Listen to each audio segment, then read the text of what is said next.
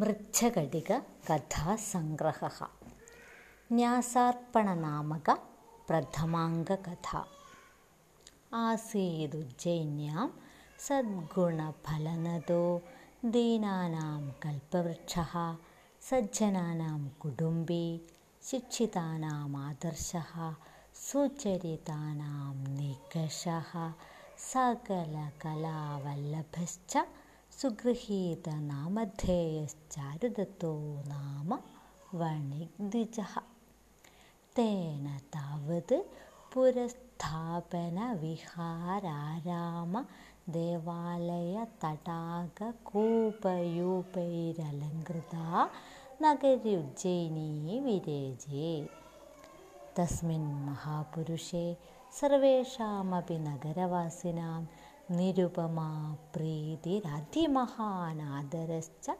प्रतिदिनं प्रावर्धत। एवं समतीते बहुतिथे काले भाग्यविपर्ययात् स महापुरुषो दरिद्रः संवृत्तः।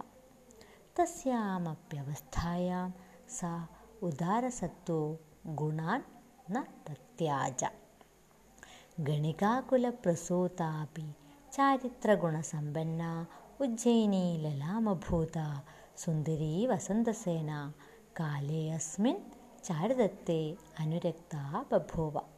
कामदेवायतनोद्याने कस्मिंश्चिदुत्सवावसरे वसन्तसेनायाश्चारुदत्तस्य च प्रथमं परस्परदर्शनं संवृत्तं।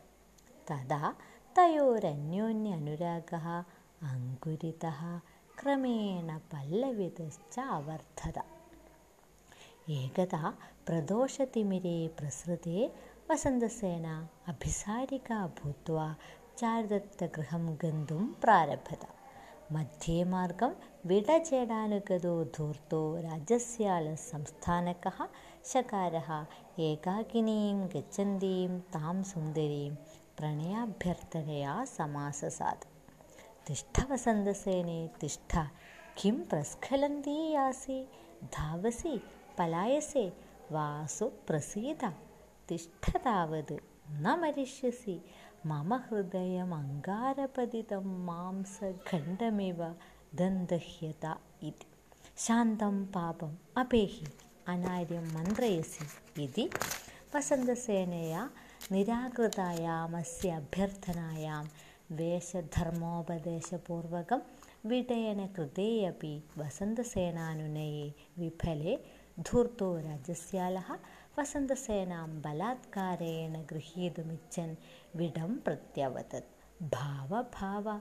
एषा गर्भदासी कामदेवायतनोद्यानात् प्रभृति दरिद्रचारुदत्तस्य अनुरक्ता न मां कामयते।